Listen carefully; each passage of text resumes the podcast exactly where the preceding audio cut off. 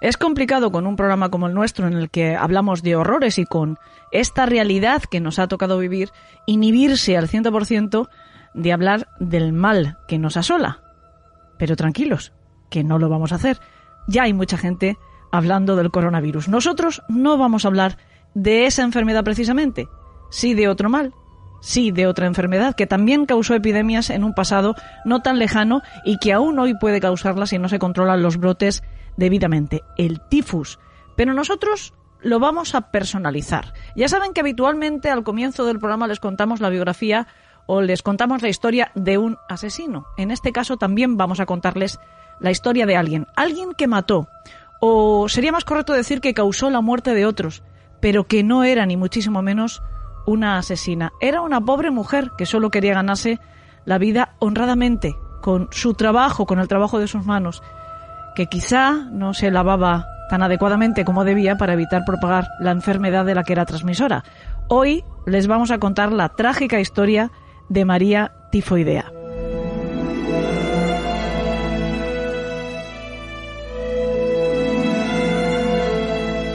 Durante la segunda mitad del siglo XIX tuvo lugar lo que los neoyorquinos llaman la primera gran migración, entre 1821 y 1855.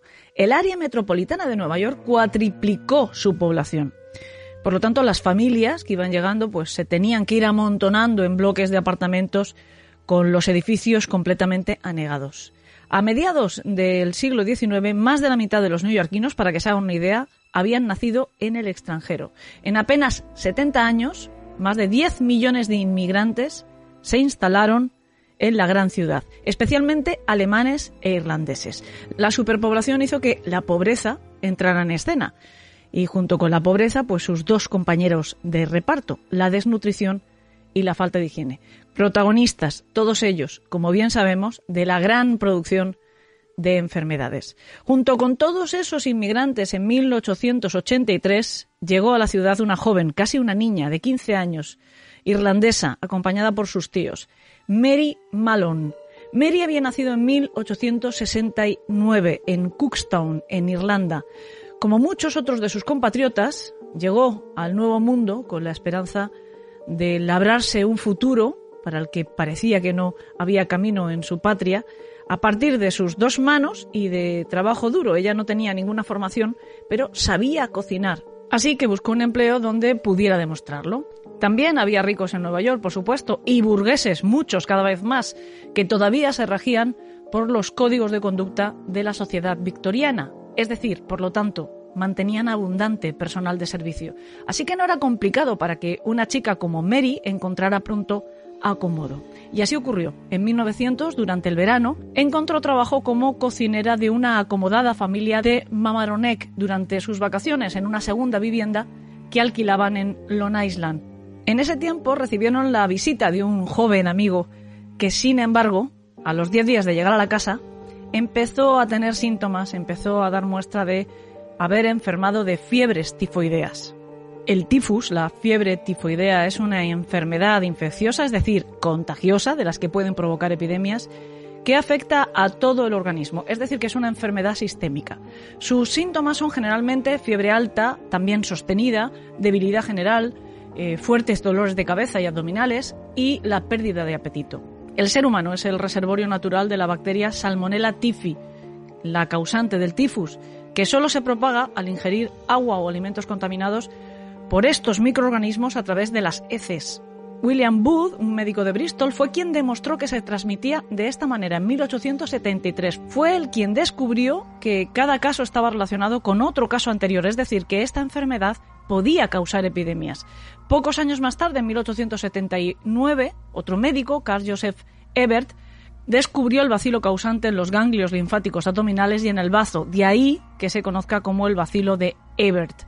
El nombre, sin embargo, del género de este organismo, Salmonella, se debe a un patólogo veterinario llamado Daniel Elmer Salmon, que fue el director del programa de investigación del Departamento de Agricultura de los Estados Unidos. Todo esto se sabía ya a finales del siglo XIX. De lo que no se tenían prácticamente nociones era de la posibilidad de que hubiera personas infectadas asintomáticas, hombres y mujeres en aparentes buenas condiciones, pero portadores de la enfermedad y transmisores de la enfermedad, haciendo vida normal, por ejemplo, trabajando como cocinera. En invierno de 1901, Mary Mallon encontró trabajo para una familia de Manhattan. Al mes de llegar a esa casa, la lavandera cayó enferma de fiebres tifoideas. No se consideró demasiado extraño, así que no se abrió ninguna investigación y Mary siguió en su puesto durante 10 meses más. En verano del año siguiente se requirieron sus servicios por parte del prominente abogado de Nueva York, J. Coleman Drayton, quien quiso que les acompañara durante sus vacaciones en Dark Harbor, en Maine. El primero en caer fue el lacayo, pero acabó enfermando el resto del servicio y la familia, salvo el señor Coleman y la cocinera, quien además generosamente permaneció en la casa para cuidar cuanto pudo a los enfermos. Fue tan bien dispuesta que su patrón le concedió una paga extra.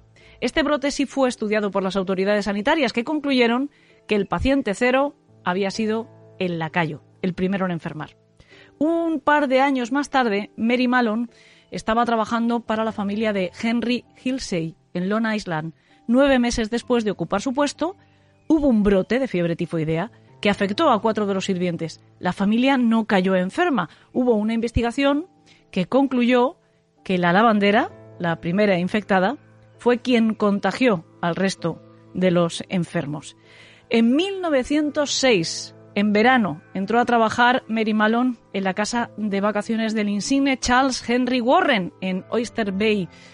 8 de las 11 personas que vivían allí, incluidas la mujer del banquero y sus 2 hijas, fueron infectadas de tifus. Un par de médicos, los doctores Smith y Jackson, llevaron a cabo la investigación y concluyeron que seguramente habían sido infectados al ingerir aguas contaminadas por los encargados de la limpieza del tanque contenedor, que probablemente tuvieran restos de excrementos infectados por la bacteria en sus botas. No obstante, pues este evento, con 8 personas enfermas, 3 de ellas de clase social alta, supuso una gran sorpresa, una gran alarma entre las autoridades sanitarias, porque se tenía asumido que la fiebre tifoidea golpeaba una y otra vez, eso sí, a la clase más pobre de la sociedad, donde las condiciones de vida, la insalubridad, la mala alimentación, la falta de higiene eran perennes, pero entre los ricos, la esposa y las 2 hijas del banquero habían resultado infectadas. Así que al menos el señor Warren no se conformó con las conclusiones de la primera investigación, aquello de las botas contaminadas con tifus, y recurrió a los servicios de un ingeniero sanitario, George Soper, de quien había oído hablar a ciertos amigos como un gran investigador muy capaz en epidemiología, especializado precisamente en tifus. Soper había nacido y crecido en Nueva York, había asistido al Instituto Politécnico Rensselaer en Troy y regresó a la ciudad para estudiar su carrera en la Universidad de Columbia. Alcanzó cierto prestigio después de culminar con éxito varios encargos y pronto las empresas empezaron a contratarlo para investigar gérmenes y la propagación precisamente del tifus. En 1903, por ejemplo, hubo un gran brote de fiebre tifoidea en Ítaca, en Nueva York. La enfermedad se extendía por toda la ciudad. Ingresaban en los hospitales una media de 1 docena de pacientes diarios, y fue particularmente inquietante porque muchos de estos pacientes eran jóvenes estudiantes universitarios. Alrededor de 1.000, más de 1/3 del cuerpo estudiantil de la Universidad de Cornell cayó enfermo, por lo que tuvieron la necesidad de evacuar el campus. Soper se puso a trabajar. Sabía que tenía que evitar que las aguas residuales contaminaran ríos, arroyos, pozos. Identificó un área llamada Six Mile Creek como la fuente de la erupción de la infección. Después de insistir en que se debía de hervir toda el agua, recomendó el uso de un nuevo sistema de filtración. También ordenó la desinfección masiva de todas las instalaciones hospitalarias y contrató a un equipo de unos 15 hombres para limpiar 1.200 dependencias. Consiguió frenar la epidemia y contribuyó decisivamente a que se curaran los enfermos. Con estos antecedentes, Warren pensó que no había otro mejor para investigar lo que le había ocurrido a su familia. Soper comenzó su investigación haciendo una cronología de los hechos. La primera en enfermar fue una de las hijas del banquero, el 27 de agosto. Le siguieron 2 de las doncellas y la madre. Por último cayeron enfermos la otra hija y el jardinero. El ingeniero analizó todas las fuentes comunes de contagio, tal como el agua o como la leche, y descartó que la infección hubiera procedido de allí. Fue eliminando metódicamente de la lista de sospechosos habituales todas las posibles causas, como las almejas frescas de la bahía u otros moluscos o mariscos que habían estado consumiendo durante esos días, así como las personas con las que habían tenido contactos.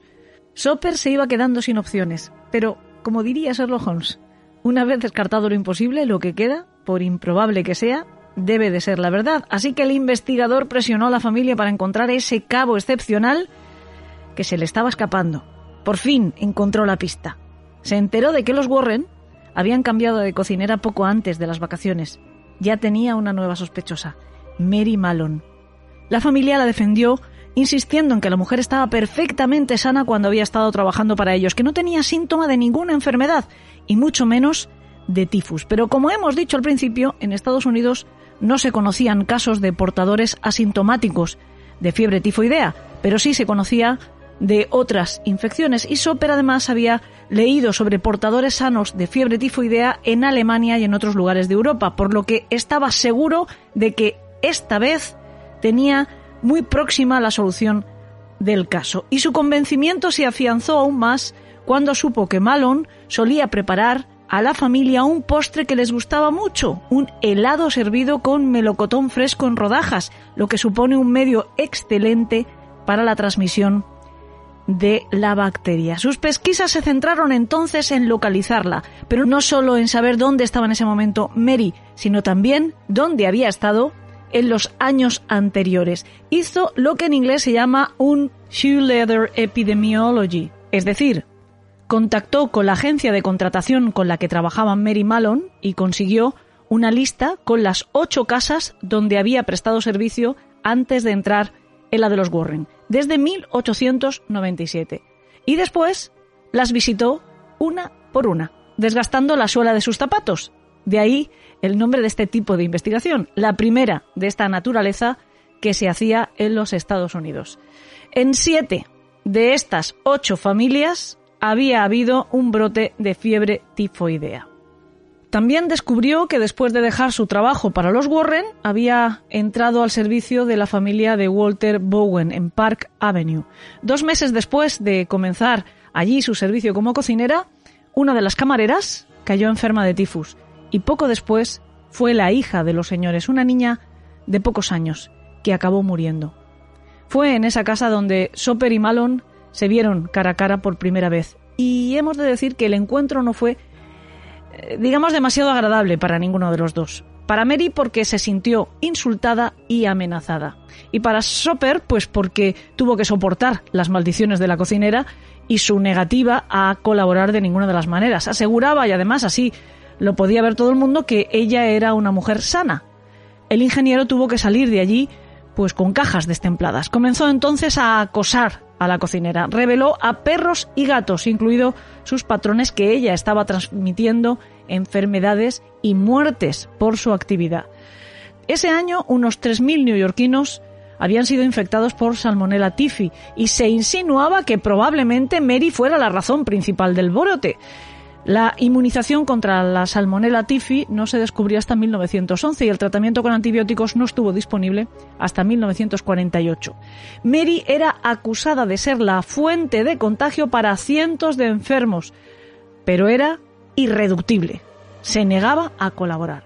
Soper entonces recurrió al Departamento de Salud, dirigido entonces por Herman Binks, quien pensó que tal vez una mujer pudiera hacerse entender mejor y suavizar los modos de la cocinera. Enviaron entonces a Josephine Baker. Este personaje merece que nos detengamos un minuto para conocerlo.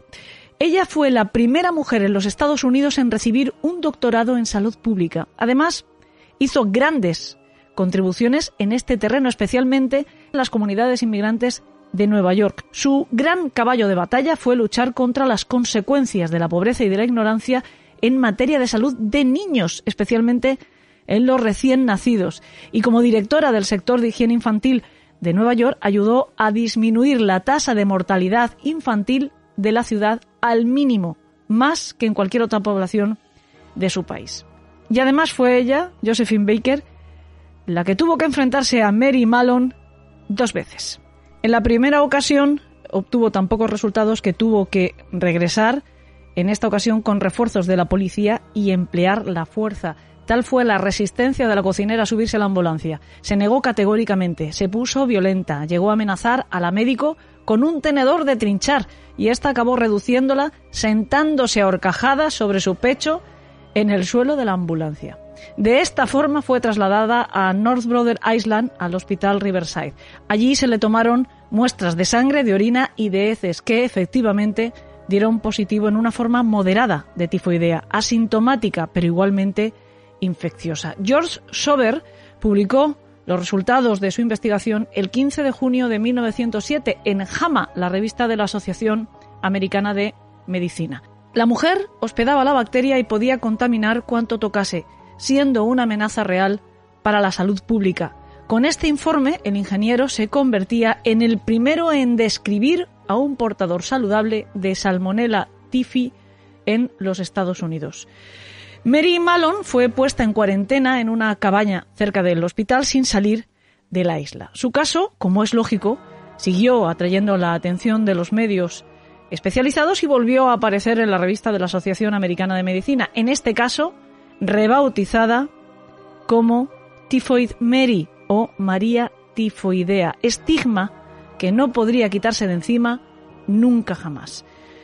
Como el mote era tan sonoro, otro medio de tirada más masiva y popular lo inmortalizó, la revista The New York American, de nuestro viejo conocido William Randolph Hearst, sacó un reportaje el 20 de junio de 1909 con el título Typhoid Mary, la más inofensiva y a la vez la mujer más peligrosa de América, donde la describían como una criatura medio humana que es también una fábrica de fiebre y un vehículo humano que ha de ser vigilada constantemente para que no escape y que supone el caso más misterioso de la historia hospitalaria. Durante su encierro, Mary no se quedó indefensa. En secreto comenzó su propia investigación. Hemos de suponer que lo hizo asesorada y, desde luego, ayudada económicamente por alguien. Las especulaciones, por cierto, señalan como probable patrocinador pues al mismo magnate William Randolph Hearst, que, como saben, inventó el amarillismo con estrategias como esta. Se implicaban las causas morbosas para conseguir a cambio la información en exclusiva. Bueno, lo que hizo Mary fue, durante los 2 años que duró ese primer encierro, mandar sus muestras, heces, a los laboratorios Ferguson, que eran privados y cuyos resultados reportaron que era negativo en infección por Salmonella typhi. Contrató a un abogado y presentó un habeas corpus contra el Departamento de Salud de la ciudad de Nueva York por haberla encerrado sin delito, sin juicio y estando sana. Ella escribió que era un, entre comillas, ser humano inocente, que estaba siendo tratado como una paria y que era inexcusable, de nuevo, entre comillas, que en una comunidad cristiana una mujer indefensa pudiera ser tratada de esta manera. La causa llegó hasta la Corte Suprema, pero, sin embargo, no le dieron la razón. La sentencia pronunció que el tribunal debía proteger a la comunidad contra la recurrencia de la propagación de la enfermedad y le denegó su libertad. Durante su tiempo de confinamiento tuvo que entregar más de 160 muestras de heces que dieron positivo. Las autoridades sugirieron extirparle la vesícula biliar porque se creía, acertadamente por cierto, que las bacterias tifoideas residían allí. Sin embargo, ella se negó categóricamente. No quería que nadie le pusiera la mano encima. Y además seguía convencida de que no tenía ninguna enfermedad. Fue tratada sin éxito con hexametilenamina, laxantes, urotropina y levadura de cerveza. Alguno de estos tratamientos era experimental, de hecho. Un año más tarde, el doctor Ernest Lederle, el nuevo comisionado de salud, se apiadó de ella y le permitió abandonar la cuarentena, pero bajo una promesa, que no volviera a cocinar, y se comprometió, de hecho, en ayudarla a encontrar un empleo adecuado, pero eso sí, alejada lo más posible de los fogones.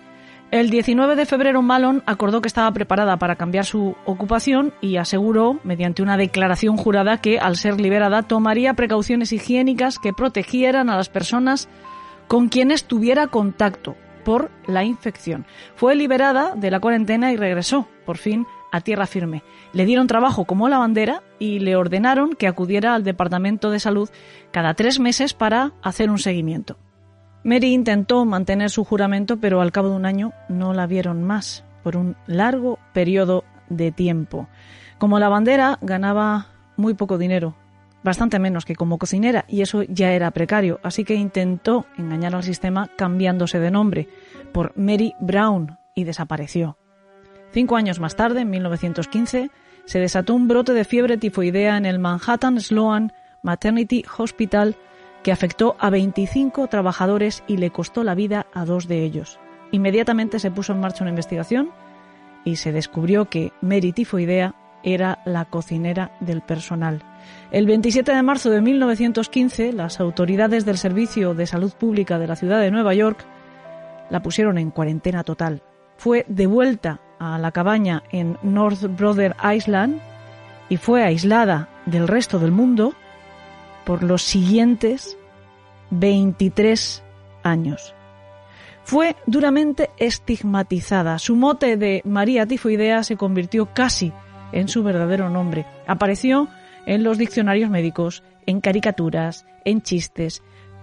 Pero también hubo otras atenciones de muy distinta naturaleza, como la que le remitió en forma de carta al doctor Darlington, pero refiriéndose a Mary, un granjero de Michigan de 28 años, un tal Reuben Gray, y decía así la carta: «Si la señorita Mallon no tiene 10 años más que yo y nada más que lo que le han encontrado para excluirla del mundo, usted podría perdonarla y traerla a Michigan.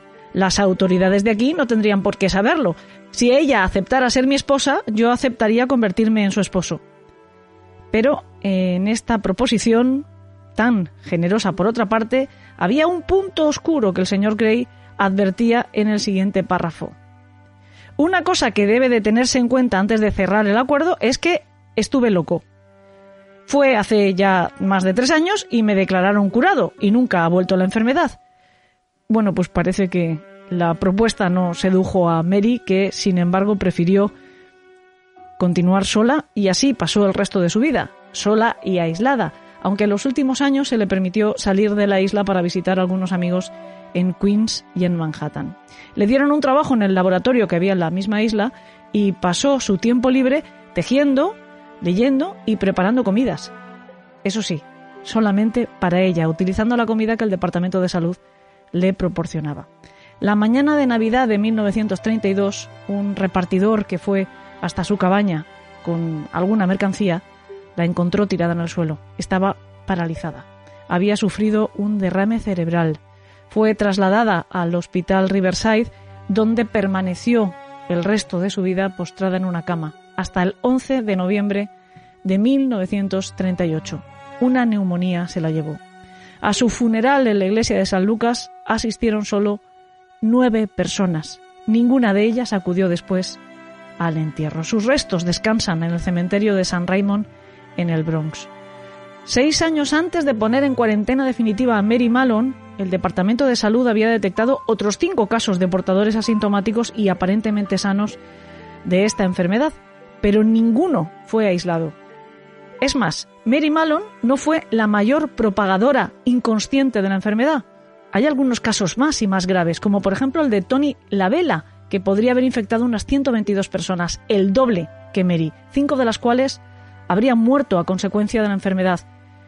Pero solo fue confinado durante 2 semanas y después desapareció.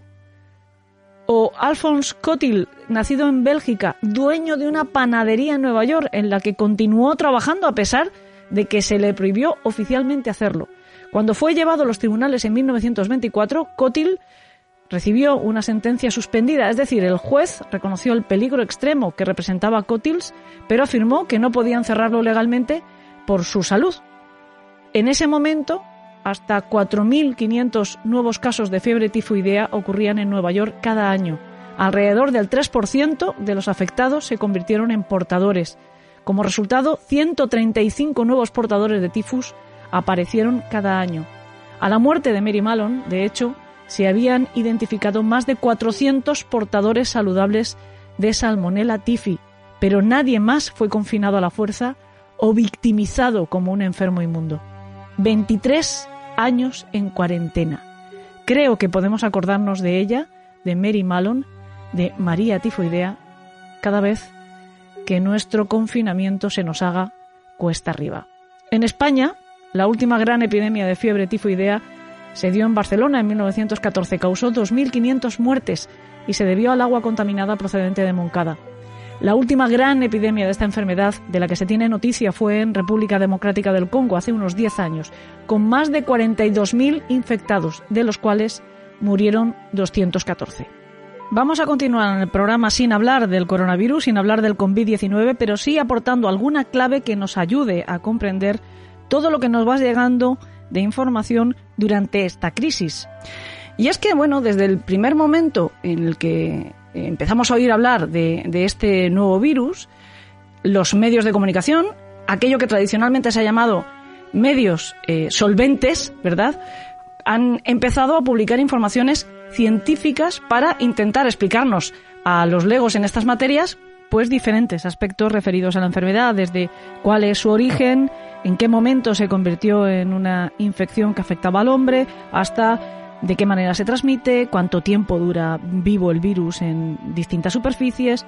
Al final, un verdadero bombardeo, no sé si de información o tal vez continúen siendo muchos de esos datos especulaciones, aunque sean científicas. Y precisamente de eso queríamos hablar. ¿Cómo podemos distinguir la información de la especulación? Y hemos tenido la suerte que esta semana pues le tocaba venir hasta el país de los horrores a nuestro queridísimo profesor, a José Miguel Mulet. Hola, ¿cómo estás? Bien hallada, Elena, ¿qué tal? Ha sido oportuno, ha sido una, bueno, afortunada casualidad que te tocara pasarte por el programa precisamente en estos días que estamos sometidos en esta cuarentena ante esta terrible pandemia, que, como decía, está aportando muchas informaciones que consumimos con cierta avidez, intentando entender lo que nos rodea y, sobre todo, cuándo va a acabar. Pero, sin embargo, creo que la mayoría de nosotros carecemos de armas para poder distinguir si esa información que nos está llegando es realmente fidedigna, por mucho que esté siendo publicado por un medio de incuestionable reputación. Si es que eso existe todavía, aunque eso es otro tema. Y de eso, desde luego, si alguien sabe, eres tú, que es tu materia prima, la información científica. Bueno, más que sé, es que me ha tocado aprender. Pues sí, la verdad es que en el mundo de la ciencia hay un dicho en inglés que significa publish or perish, que traducido sería publica o peligras. Y la verdad que hay muchísima presión para publicar en revistas científicas porque tu próxima evaluación, tu próximo contrato o tu próxima beca depende de lo que hayas publicado en una revista científica. Entonces, un científico que no tenga claro cómo funciona el sistema de publicación científica, poca carrera tiene por delante, ya te lo digo. Uh-huh, claro, bueno, vales tanto como el último que has hecho, ¿no? Exacto. En general, sí. Bueno, de hecho, no es una cosa que se sugiera o que te imaginas. Es que muchos currículums te piden, o muchas convocatorias te piden, producción científica en los últimos 5 años. Uh-huh. Y ya está. O sea que esto de alguna forma es tan bueno como tu último artículo. Claro. De alguna forma obliga y fuerza a que estéis todo el día al pie del cañón y, bueno, pues a lo mejor al final las cosas se precipitan, se podría decir algo así, que se precipitan, que no están bien terminadas, bien rematadas los trabajos, o no es culpa de nadie. Esto es culpa simplemente de... A veces pasa. El problema es que el sistema está bastante establecido, pero últimamente con la época de Internet la cosa está un poco más complicada. Pero bueno, si quieres, para que lo entiendan los oyentes, empezamos desde el principio. Sí, sí. Imagínate que tú eres un científico o una científica y descubres algo, cualquier cosa, alguna cosa que sea nueva y que nadie más sabe. Pues se supone que eso tienes que darlo a conocer, tienes que publicarlo. ¿Cómo se considera que es una información científica? No puede ser una idea que se te haya ocurrido o alguna tontería que, no sé, que quieras escribir. Se supone que tienes que haber seguido el método científico, que esto, resumiéndolo mucho, sería: tú ves algo, haces una hipótesis. Es decir, yo pienso que esto pasa por esto. Y entonces haces experimentos para comprobar si esa hipótesis era buena o te has equivocado y tienes que cambiarla. Si los experimentos confirman la hipótesis que tenía y es algo que nadie ha visto antes, ya tienes información científica nueva. Uh-huh. Entonces lo tienes que publicar. Pero claro, publicar un artículo tiene unas normas. Lo primero, para que alguien lo lea tienes que hacer una introducción para centrar de qué problema científico vas a hablar, de qué tema estás hablando. Pues si es de geología, decir dónde está el problema, todo lo que se ha hecho antes. Si es de biología, lo mismo. Luego, una cosa muy importante, tienes que detallar muy bien qué métodos has utilizado, cómo has hecho los experimentos. ¿Por qué? Porque si alguien quiere repetir los experimentos, le tiene que dar el mismo resultado. Ajá. Eso es lo que se dice, que la ciencia es independiente del científico. Claro. Es decir, en la información que tú das sobre tus descubrimientos, tienes que explicar muy bien cómo lo has hecho y tiene que ser reproducible. Es decir, si hubiera otro que no se lo creyera y quisiera repetir el experimento, tú le tienes que dar la receta de cocina para poder repetir el experimento.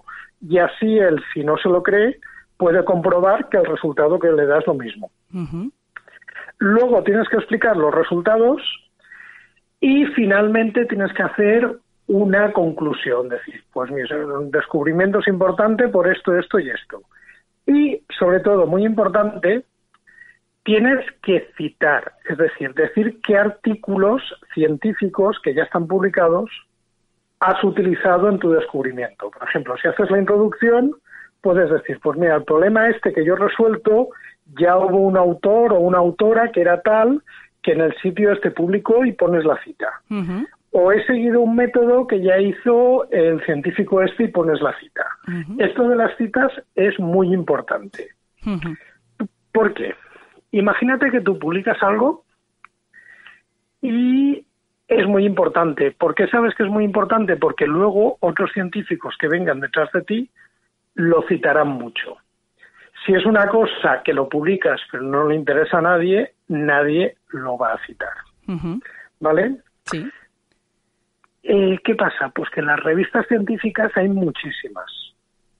Entonces, ¿cómo sabes si un descubrimiento es bueno o malo? Si un descubrimiento es muy bueno, lo envías a una revista científica que tenga un factor de impacto muy alto. Esto es como un ranking, como lo de los tenistas. Tú sabes que los tenistas tienen un ranking según los campeonatos que ganen, sí, que es el ATP. Y entonces de vez en cuando Rafa Nadal está primero, de vez en cuando está Djokovic, según lo que hayan ganado. Bueno, pues sí, las revistas que... sí, si lo trasladamos al terreno del podcast pasa lo mismo. Yo de vez en cuando recibo mensajes muy cariñosos de ciertos secuaces diciendo tendrías que estar en alguna radio nacional. Lo que significa que no estamos nosotros en ninguna radio nacional, que estamos haciendo un simple podcast. Viene a ser algo parecido, ¿no? Que hay revistas tipo podcast, pues, y hay revistas tipo radios nacionales, ¿no? Pues sí, exacto. Pues con esto pasa lo mismo. Una revista científica que publique artículos que se citan muchas veces, sí, estará muy alta en el ranking. Uh-huh. Y será una revista, digamos, de prestigio. Una revista científica que publique artículos normalillos o que no se citen mucho, pues será una revista más baja en el ranking. De normal, en una revista que está muy baja en el ranking es relativamente fácil de publicar y en una revista de las, digamos, de prestigio es muy complicado. ¿Por qué? Porque te piden que sean descubrimientos científicos rompedores, uh-huh, que estén muy bien hechos, que sean trabajos muy completos, muy elaborados, etcétera. Y además supongo que pasarán todo tipo de tribunales. Ahí vamos. Ajá. Ahí vamos. ¿Cómo se juzga que se publica y que no se publica? Uh-huh. Bueno, pues aquí funciona un sistema que se llama revisión por pares. Uh-huh. La revisión por pares es que tú envías un artículo y otros científicos que se supone que son igual que tú, es decir, no hay un jefe o no hay tal, sino un par, alguien de tu nivel, es el que lo evalúa. Normalmente depende de la revista, lo normal es que sean dos. En revistas muy, muy altas pueden llegar a ser hasta 5. Uh-huh. Entonces, lo que hace es que una persona, normalmente él sabe quién eres tú, pero tú no sabes quién es él, o sea, uh-huh, que es una forma relativamente anónima o anónima a medias, aunque esto también cambia. Hay revistas que son completamente anónimas y ni uno ni otro sabe quién es. Que es un doble ciego, ¿no? Exacto. puede ser un doble ciego, pero no siempre. Normalmente solo es ciego el autor, no el revisor. El revisor sí que sabe quién es el autor que le ha enviado este.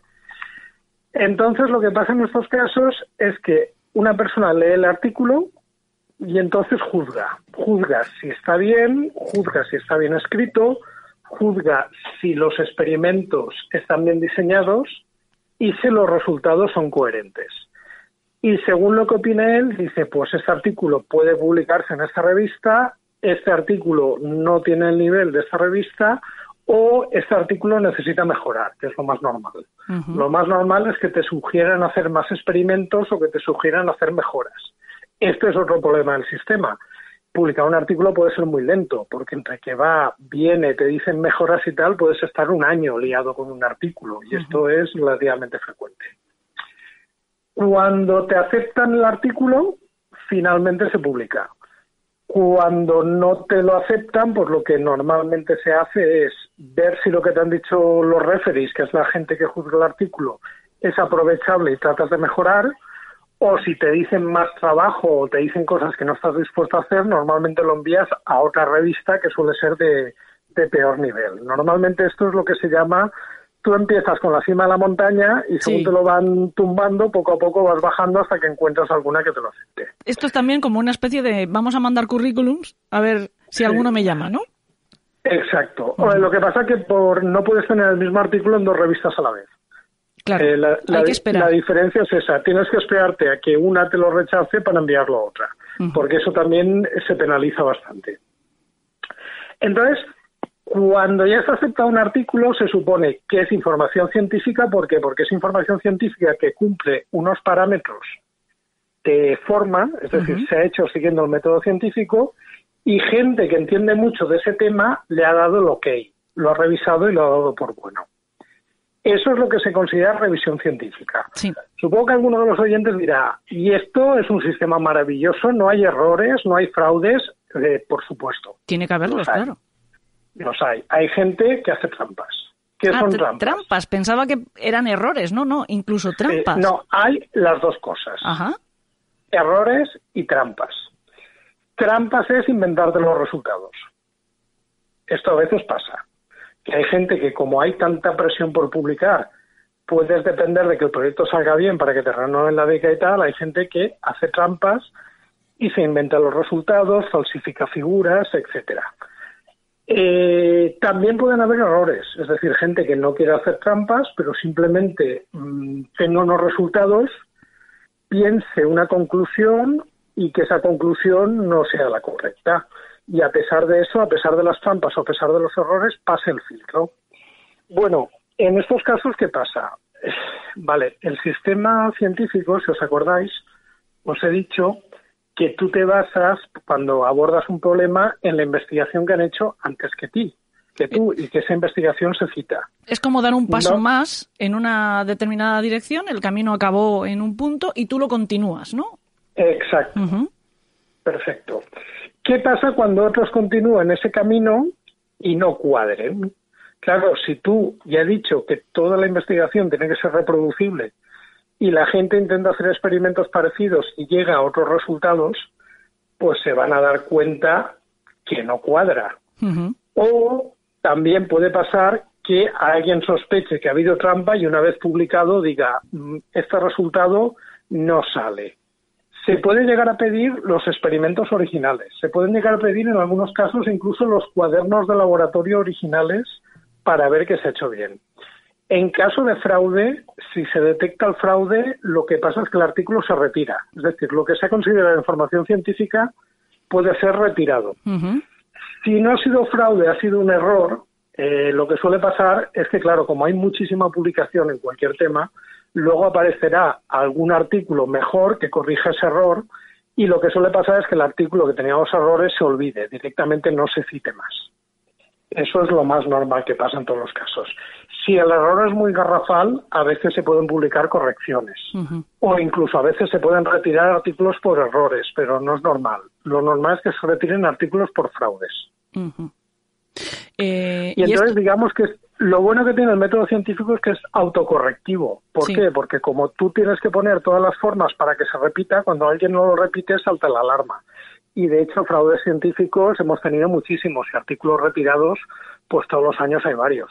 Lo que pasa es que no es información que, vamos, los que están fuera del campo científico normalmente no suelen enterarse, porque no es información que den muchos titulares. Uh-huh. Bueno, eso te iba a preguntar, que ¿cuál es la incidencia de errores o de fraudes? Me dices que es relativamente alta, entonces. De errores bueno, relativamente alta no. El problema es que se publica muchísimo. Claro. Entonces, claro, si se publica muchísimo, hay muchos errores, pero si miras en porcentaje no es tan alta. No es tan alta. Uh-huh. Otra cosa es que sí que es verdad que hay muchos artículos malos. Y aquí vamos al problema. El problema es que últimamente hay una saturación de publicaciones. Porque han salido una cosa que se llaman las revistas científicas depredadoras. Y ese es un problema gordo que tenemos ahora. Bonito nombre de momento. Bonito y el nombre es bastante descriptivo. ¿Qué pasa? Que todo el mundo quiere publicar. Uh-huh. Todo el mundo necesita publicar. Entonces, si tú quieres publicar, y te lo pongo fácil. No he contado cómo económicamente cómo funciona esto. Bueno, económicamente funciona. Los revisores no cobran. Los editores no cobran. Y los autores pagan. Es decir, una vez te lo aceptan, tú tienes que pagar los cargos de publicación. ¿Y quién gana? ¿Quién gana? La editorial. La editorial. ¡Qué raro!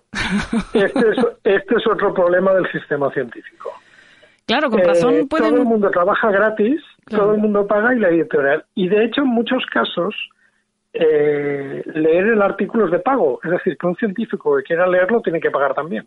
Sí, eso lo he observado yo en algunas publicaciones, efectivamente, que cuando has llegado a ellas, de repente te pueden, como mucho, dar la introducción, esa presentación de qué va a ir el artículo, pero luego tienes que pagar en concreto ese artículo o suscribirte a la revista o lo que sea, sí. Sí. ¿Qué pasó? Como este sistema era bastante injusto, hará una cosa de 10, 20 años salieron lo que se llama el Open Access. El Open Access es acceso abierto. El acceso abierto es, antiguamente los autores pagaban, pero pagaban bastante poco. El Open Access es que ahora, cuando te aceptan el artículo, el autor paga mucho, de hecho se paga entre 1.800 o 3.000 euros, y ese artículo ya los lectores no tienen que pagar. Digamos que el autor se hace cargo de todos los costes. Uh-huh. Para el autor está mal porque le cuesta una pasta, pero está bien porque su artículo tiene más difusión. Uh-huh. Pero claro, en el momento que abrió el Open Access, empezaron a salir un montón de revistas que vieron el negocio. Es decir, yo cuanto más publique, más dinero gano. Claro. Entonces empezaron a haber revistas depredadoras que prácticamente aceptaban todo lo que les llegaba. ¿Por qué? Porque cada artículo aceptado cobraban 2.000 euros. Claro. Entonces, el negocio, es decir, si me da igual la calidad, entonces dentro de las revistas Open Access hay algunas que ya están establecidas, que son bastante buenas, pero hay un montón de revistas que parecen revistas científicas, que tienen nombres de revistas científicas, que tienen formato de revistas científicas, pero no tienen lo que se llama factor de impacto. Factor de impacto es el ranking que te he dicho antes que depende de las citas. Uh-huh. Entonces, de vez en cuando sale alguna noticia de un artículo publicado en una presunta revista científica y es una revista de estas depredadoras. Directamente le han cobrado el autor y lo han publicado sin revisión ni nada. Lo han publicado directamente a la brava. Uh-huh. Y este es el problema que estamos teniendo. Y últimamente, de vez en cuando salen presuntos artículos científicos que básicamente es autopublicación, autoedición. O sea, haciendo un resumen de la situación o de dónde nos podemos estar encontrando el problema. Yo, medio solvente generalista, cualquier periódico de tirada nacional, que ahora además tiene también su propia página en Internet, que es seguramente donde más lectores tenga, además están continuamente en redes sociales compartiendo reportajes, etcétera, quiero sacar una información que además sea algo novedoso sobre, por ejemplo, el coronavirus, que es la situación a la que todo el mundo ahora mismo tenemos que estar más pendientes. Y puedo consultar pocas fuentes, porque esto, según tengo entendido, es bastante novedoso, este virus, para todos, también para la comunidad científica. Y habrá gente con buena intención que haya hecho sus propios trabajos, se conocía bastante bien en la familia, porque este virus es de la familia, de la gripe, del SARS y todo esto. Es un virus nuevo, pero a la familia sí que estaba muy bien caracterizada, o sea que no es tan nuevo. Sí, pero por ejemplo, una de esas cosas que se contó de primeras es señalar a los sospechosos más probables, ¿no? Como el murciélago y después el pangolín, y también después he leído que el pangolín, el pobre, está exonerado, pero sin embargo difama que algo queda, ¿no? Todo el mundo cree que ha sido el pangolín y resulta que el pangolín no tenía nada que ver en esto, ¿no? Pero esto, puede ser por eso también, porque de repente alguien suelta hace su artículo un poco manejando hipótesis. Lo que no acabo de entender es, si tu trabajo no está rematado perfectamente, ¿por qué te puede interesar pagar a una revista mediocre? Por currículum. Pero los propios científicos vais a saber distinguir que eso que aparece en el currículum de un investigador tiene validez o no. Porque si es de... Sí, si me permites la expresión, chichinabo... Ya, pero claro... Digamos que hay países que tienen un sistema científico muy establecido, pero también hay gente que quiere hacer mérito y que quiere hacer currículum y que igual va a tener evaluaciones que no son del todo justas. Uh-huh. Y aquí estoy hablando de países emergentes. Ajá. Es decir, puede haber muchos científicos de, por ejemplo, Emiratos Árabes, de países de allí, donde quizás solamente se mire el número de publicaciones y no se mire la calidad de cada una de esas publicaciones. O puede haber científicos de países, lo digo porque también, igual que pasa con las revistas, ahora está pasando también en los congresos. Ahora te llegan, sin exagerarte, cada día 5 invitaciones a ser ponente en un congreso internacional. Lo que pasa es que me invitan a dar una conferencia en un congreso, pero me tengo que pagar yo el viaje, el hotel y la inscripción. Con lo cual, esto no me cuadra. Y además, una vez es en la China, otra vez es en India, otra vez es en Corea. José Miguel, pareces periodista, ¿eh? Sí, pero tú sabes lo que pasa. A los periodistas esto ya nos tienen, estamos ya un poco acostumbrados. Sí, pues aquí nos pasa también. Luego tú vas allí, te dan un certificado que has hecho una presentación en un congreso, lo puedes poner en el currículum, pero a ver, cualquiera que lo mire sabe que eso es un congreso de chichinabo. Claro. Pero es que hay países donde eso no se mira tanto. Ajá. No hace falta irse tan lejos. Yo cuando empecé hace 20 años, uno de los baremos de contratación que tenía una universidad muy conocida era un artículo en inglés 2 puntos, un artículo en castellano 1 punto. No tenía en consideración ni el ranking, ni la calidad, ni el factor de impacto, ni nada. Ahora sí, esto ha cambiado. Claro, hay países que están como nosotros hace 20 o 30 años. Uh-huh. Entonces, esto les interesa. Esto que has dicho es una fuente de error. Y hay otra que es una cosa que es muy nueva, muy nueva, muy nueva, que es lo que se llama el preprint.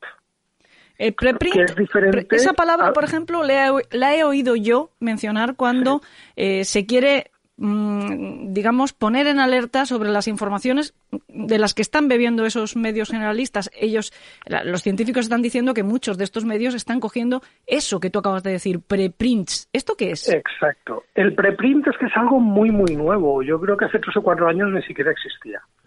El preprint no es más que un repositorio, que un sitio donde tú puedes colgar una investigación sin ningún tipo de revisión ni nada. Simplemente tú cuelgas ahí lo que has hecho. ¿Qué interés tiene? Pues pueden haber diferentes intereses. El primero, si tienes competencia, digamos, marcar el territorio, avisar a la competencia. Yo tengo ya todo esto que estoy a punto de enviarlo para, digamos, disuadir o avisar a todo el mundo, porque claro, en los campos científicos también hay mucha competencia y también puede haber varios grupos potentes que estén investigando en lo mismo. Es una forma de pegar un codazo y decir, apártate que voy. Uh-huh. Eso por un lado. Otra función del preprint es que tú tienes unos resultados que no tienes muy claro cómo interpretar o que estás un poco perdido, entonces tú lo publicas allí cuando tú mismo sabes que no está todavía maduro para una publicación buena, pero esperas que alguien lo lea y te indique, que eso también puede pasar. Ajá. O simplemente cuando no te apetece ni gastarte dinero en una revista predatoria, lo publicas en el preprint y luego lo haces pasar como si fuera un artículo de verdad, que eso también pasa. Lo pones en tu currículum como si fuera una publicación, aunque exacto, sea una especie de blog personal o de foro. Sí, eso sabes quién lo hace mucho, toda la gente que está en el mundillo de la pseudomedicina, sí, y toda la gente que está en el mundo de las terapias alternativas, eso lo hace mucho. Lo de repente decirte que hay un estudio y lo que te llega es un preprint. Ajá. Directamente, como ahí no hay ningún tipo de revisión, con que lo escribas en inglés, si lo escribes en inglés ya parece que sea serio, y entonces le des un formato que parezca, claro, lo que nadie ve es que el contenido es una auténtica basura. Uh-huh. Y entonces, claro, eso es otro problema que tienen los preprints, pero lo importante sería decir, un preprint no es un artículo científico porque no ha sido evaluado por pares. ¿Y cómo podemos las personas ajenas al mundo científico distinguir una cosa de otra? ¿De qué manera podemos saber que lo que estamos leyendo no es un estudio de verdad, sino uno de estos artículos? Incluso por ayudar. Puede ser que haya una comunidad científica tratando de comunicarse de los propios avances que hace cada uno. Lo que tú has dicho, oye, estoy con esto, ¿vosotros qué pensáis? ¿No? Y, a ver, ¿cómo sabemos que es eso y no un estudio bien asentado? Vale. Es un poco complicado, pero no tanto. Cuando alguien... Tú como periodista sabes que un periodista necesita fuentes, uh-huh, ¿vale? Sí. La diferencia de hacer periodismo de sucesos y periodismo científico es que en el periodismo de sucesos tu garganta profunda tiene que mantenerse anónima. Uh-huh. Tú puedes cubrir tus fuentes. Sí. Vale, esto en periodismo científico no pasa.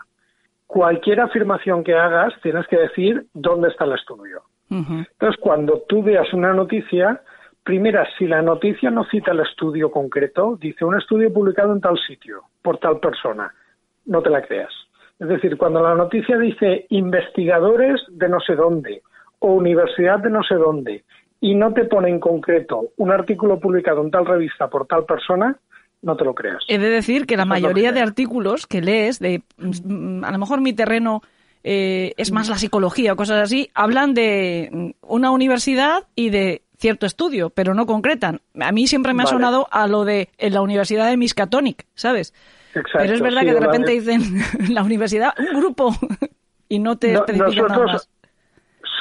Solemos decir la Tannet Bowles University, que traducido que sonaría muy mal. Lo dejo ahí para que tus oyentes lo descifren. Tú eres de los que ha escrito un artículo en inglés, como poco, ¿eh? 2 puntos. Sí, sí. Pues eso. Pues entonces, cuando veas una información científica que no sean muy concretos y específicos, con quién ha hecho el estudio y dónde lo ha publicado, primera cosa que ya te debe de hacer arrugar el morro. Uh-huh. Segunda cosa, la revista. La revista tiene que tener un factor de impacto. Y es tan fácil como poner el nombre de la revista y al lado Impact Factor. El Impact Factor es un número, ¿vale? Uh-huh. Y ese número, una revista buena, tipo Nature o Science o Cell, que digamos son el top, sí, tienen entre 10 y 20. Una revista aceptable tiene alrededor de 2. Una revista de menos de 1 ya en principio es una revista bastante normalilla. Y una revista que no tenga factor de impacto, pues digamos que es una revista donde es fácil publicar. Es el fanzine que hago yo en mi casa con las grapas y... ¿no? Sí. A ver, eso es un poco injusto, porque pues hay campos de la ciencia, no sé, no quiero decir ninguno para no meter la pata y que nadie se ofenda, pero hay campos de la ciencia donde, por ejemplo, hay publicaciones en castellano que no tienen factor de impacto, pero sí que tienen bastante relevancia en el campo. Uh-huh. ¿Vale? Hay, sobre todo en temas de sociología y de ciencias humanas, sí, siguen habiendo revistas en castellano sin factor de impacto con mucho prestigio, incluso en agricultura. Yo te podría decir 1 o 2 revistas en español que tienen prestigio, pero tienen un prestigio muy limitado a la gente de un campo y a la gente de un país, porque están uh-huh. en castellano y la lengua de la ciencia es el inglés. Uh-huh. De normal, una revista buena tiene que tener factor de impacto. Una revista en inglés que no tenga factor de impacto, ya lo más normal es que sea una revista depredadora. Mm. Eso está claro. Una revista en castellano, pues en determinadas áreas puede ser bastante relevante. Pero vamos, lo normal es que si es una publicación buena, esté en inglés, esté en una revista con factor de impacto. Y sobre todo, si vamos a encontrarnos con datos de cualquier tipo que tengan que ver con la ciencia en cualquier medio, que esté citado el artículo donde eso se ha publicado previamente. No solamente el nombre del autor o del investigador, porque podemos encontrarnos que se trata de alguien que ha hecho un preprint de estos que hemos mencionado y lo ha puesto en un foro para compartirlo con el resto de colegas y que avancen en esa investigación. Entonces, es fundamental que efectivamente ese trabajo haya sido publicado por alguna revista. Y si queremos saber cuán prestigiosa es esa revista, pues tenemos que comprobar este factor de impacto. Sí, esto pasa mucho de que, por ejemplo, sobre todo a gente que se le va un poco la olla. Estoy pensando ahora en el premio Nobel, el Luc Montagnier, que fue el que descubrió el virus del SIDA, y es un premio Nobel más que merecido. Lo que pasa es que en los últimos años se ha dedicado a hacer cosas de homeopatía, cosas de espiritualidad muy raras. Entonces vino, por ejemplo, a la Universidad Politécnica y empezó a decir que la homeopatía era una maravilla y tal. De acuerdo. Claro, el problema es que la noticia es el premio Nobel tal, dice que la homeopatía. De acuerdo. Pero ¿dónde ha publicado todas esas cosas maravillosas de la homeopatía? En ninguna parte. Curiosamente, lo del SIDA sí que lo publicó como en revistas científicas de prestigio y siguiendo el canal normal. Lo que está haciendo ahora es beneficiarse de su prestigio para vender una idea que se le ha ocurrido a él, pero que no ha publicado siguiendo los cauces. Entonces, por eso es importante a veces no obnubilarse, porque tenemos algunos casos de científicos muy buenos en un campo, pero que en otro campo han empezado a decir tonterías, como le puede pasar a cualquier persona. Esto es importante y hay que subrayarlo. Sobre todo nos interesaba saber eso, tener ciertas herramientas para protegernos de la información que pueda ser falsa, que al final ya sabes lo que pasa y a veces no lo merecemos, que el cartero es el que paga las consecuencias y, como digo, a veces el cartero se lo merece, ¿eh? Y otro tema es que los científicos nos pasa como los tenistas, también tenemos un ranking. De la misma forma que las revistas, digamos, se pone el ranking por las veces que son citados los artículos de esas revistas, a los científicos también se nos numera y se nos califica por las veces que somos citados nosotros mismos.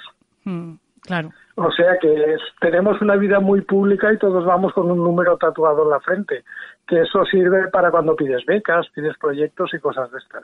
Y como siempre, cualquier sistema trata de buscar la perfección, pero al mismo tiempo va creando sus propias trampas. Sí, el problema es que cualquier sistema que pongas nunca va a ser perfecto. Exacto. Entonces puedes medir de una forma o medir de otra, habrá quien se beneficie, habrá quien se perjudique, pero de momento es el que tenemos. Ahora hay un índice muy popular entre los científicos que se llama el índice H. El índice H es el número de artículos, el número N de artículos que se han citado más de N veces.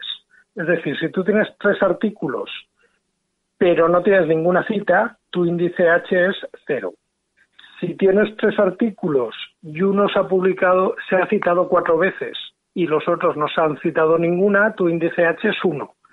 Y si tienes 3 artículos y se han citado todos más de 3 veces, tu índice H es 3. Este índice hace que cada vez sea más complicado conseguir un número más. Claro. Pero bueno, es el que está de moda ahora. En algún momento este índice H hace 15 años no se utilizaba. Ahora se utiliza para todo. ¿En algún momento cambiará y se utilizará otro ranking? Pues quizás, pero no lo sé. Bueno, tú que sepas, José Miguel, que para nosotros estás el number one en el ranking. Oye, pues muchas gracias. Te lo digo en inglés, que es el lenguaje de la ciencia. Como tú no serás nunca ministra de Ciencia en vez de Pedro Duque, porque me vendría muy bien, ¿eh? Yo precisamente creo que me voy a abstener siempre de intentar ser ministra por lo que pueda pasar, ¿sabes? Por lo que pueda pasar. Que yo vivo muy tranquilo. Luego viene una crisis y todos los días en la tele y eso es mucho estrés. Eso es. Lo dicho, para nosotros eres el número uno y además el más citado, que lo sepas. Y estamos encantados de haberte vuelto a ir en el país de los horrores, este que se ha quedado tan estrecho y que de vez en cuando pues nos echamos mucho de menos porque no tenemos manera de meteros. Pero bueno, yo ya te llamaré, aunque sea para el programa de mecenas, y que te oigamos un poquito más esta temporada. ¿Vale, José Miguel? Pues nada, Elena, cuando quieras. Muchísimas gracias. Un beso muy grande. Oye, pero un beso ahora. Desinfectado, ¿eh? Desinfectado.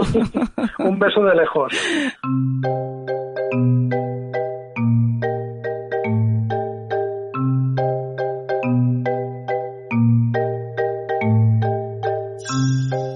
de las cosas que se está repitiendo estos días hasta la saciedad es el vaticinio de que el mundo, de que la sociedad va a cambiar por completo. Grandes y pequeños cambios, evidentes o más sutiles, pero que nada será como antes.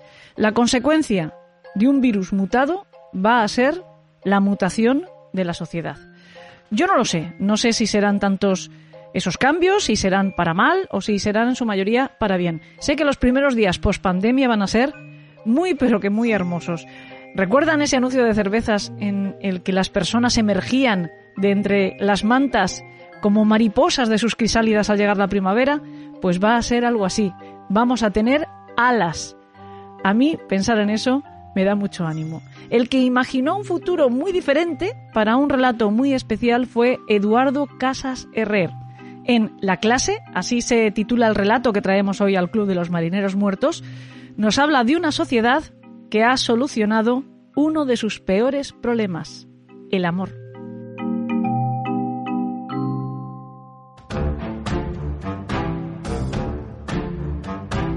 El amor, como la gonorrea, son dos enfermedades venéreas y sin el cuidado adecuado pueden causar la muerte, leyó el niño.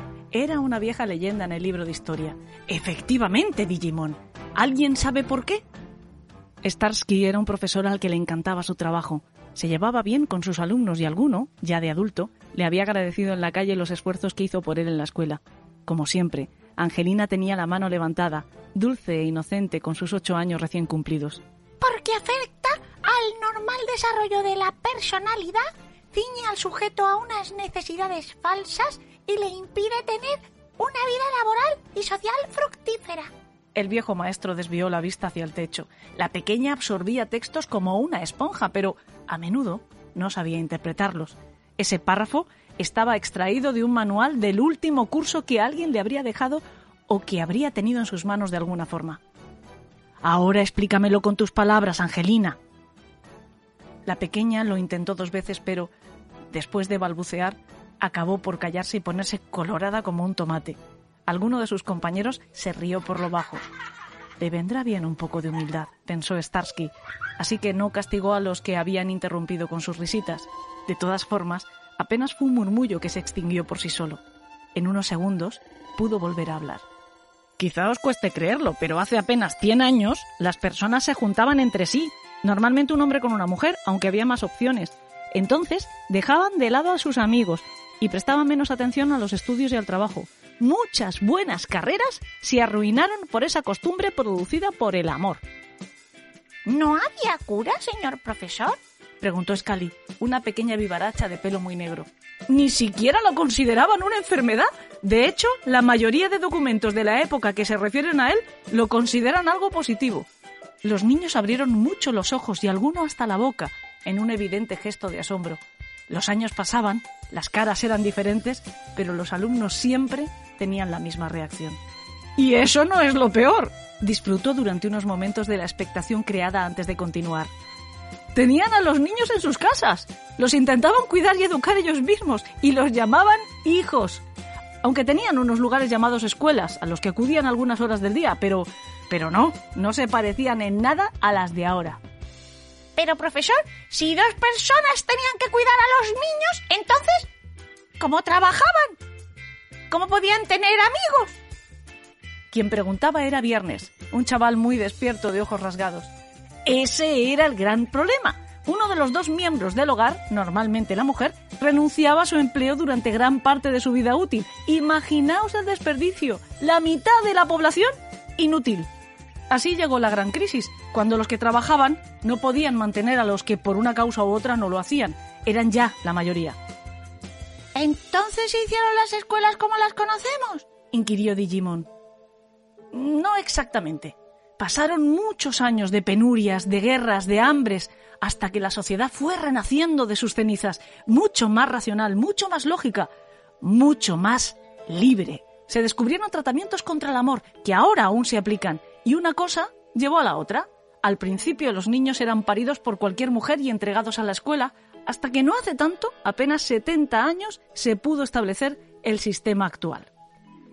Miró su reloj. Faltaba poco para acabar la clase y con ella su jornada de 8 horas. Ya sabéis, parir niños es un trabajo como otro cualquiera. Las chicas que seáis elegidas para ello tendréis ya la vida resuelta, sin tener que preocuparos de buscar otro trabajo. De hecho, hoy, cuando suene la campana, por favor, acudid todas al laboratorio de la segunda planta. Allí se iniciará la preselección. Los chicos podéis acudir al patio a jugar hasta la cena. El viejo profesor recordaba su niñez. Las dudas antes de que fueran escogidas las reproductoras. La extracción del semen en los adolescentes para su congelación. Esa primera y única vez que se les concedía el placer antes de extirpar sus órganos sexuales por completo. Las niñas ni siquiera llegaban a saber el significado de la palabra orgasmo, lo que quizá fuera mejor en algunos sentidos. No se puede echar de menos lo que no se conoce.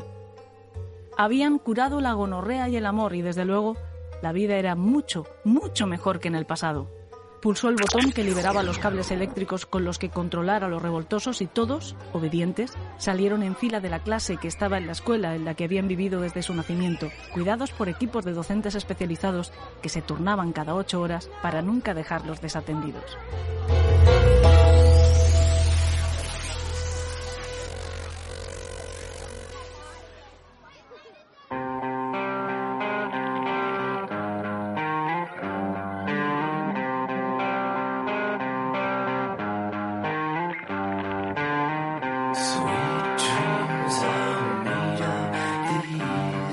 Nos vamos ya a soñar con ese mundo que está por venir y que espero que no dejemos que sea como el de ese relato donde el amor fue el problema, sino que nos demos cuenta que el amor es precisamente la solución. Y yo creo que lo estamos demostrando ya.